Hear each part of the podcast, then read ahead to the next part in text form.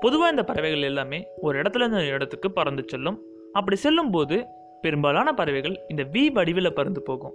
அதுக்கான காரணம் என்னென்னு எப்போது யோசிச்சு பார்த்துருக்கீங்களா? இதுக்கான காரணமாக சொல்லப்படுறது என்னென்னா ஒரு பறவை பறக்கும்போது அதனோட ரெக்கைகளோட அடிப்பகுதியில் ஒரு அழுத்தத்தை உருவாக்குது. அது மட்டும் இல்லாமல் இந்த பறவையின் பக்கவாட்டில் இருக்கும் காற்று மேல் நோக்கி எழும்புது. காற்று மேல் நோக்கியும் கீழ் நோக்கியும் சென்று வர்றதுனால கிட்டத்தட்ட அங்கே ஒரு சுழல் உருவாகுது.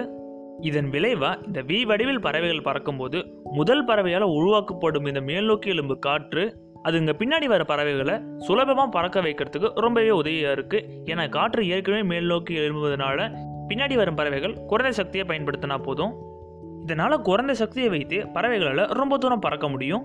ஆனால் முன்னாடி போகிற பறவைகள் ரொம்பவே அதிகமான அழுத்தத்தை சந்திக்குமே. அதுக்கு என்ன வழி வச்சிருக்குன்னு நமக்கு ஒரு சந்தேகம் எல்லாம் இந்த வி வடிவில் பறக்கும்போது ஒரே பறவை ரொம்ப தூரம் பறக்காது. அதுக்கு பதிலாக இதோட இடங்களை மாற்றிக்கும். முதல்ல ஒரு பறவை பறக்கும் பின்பு வேறொரு பறவை அந்த இடத்துக்கு வந்து வழிநடத்த ஆரம்பிக்கும். இதனால் இந்த பறவைகள் எங்குமே நிற்காம ரொம்ப தூரம் பறக்க முடியும்.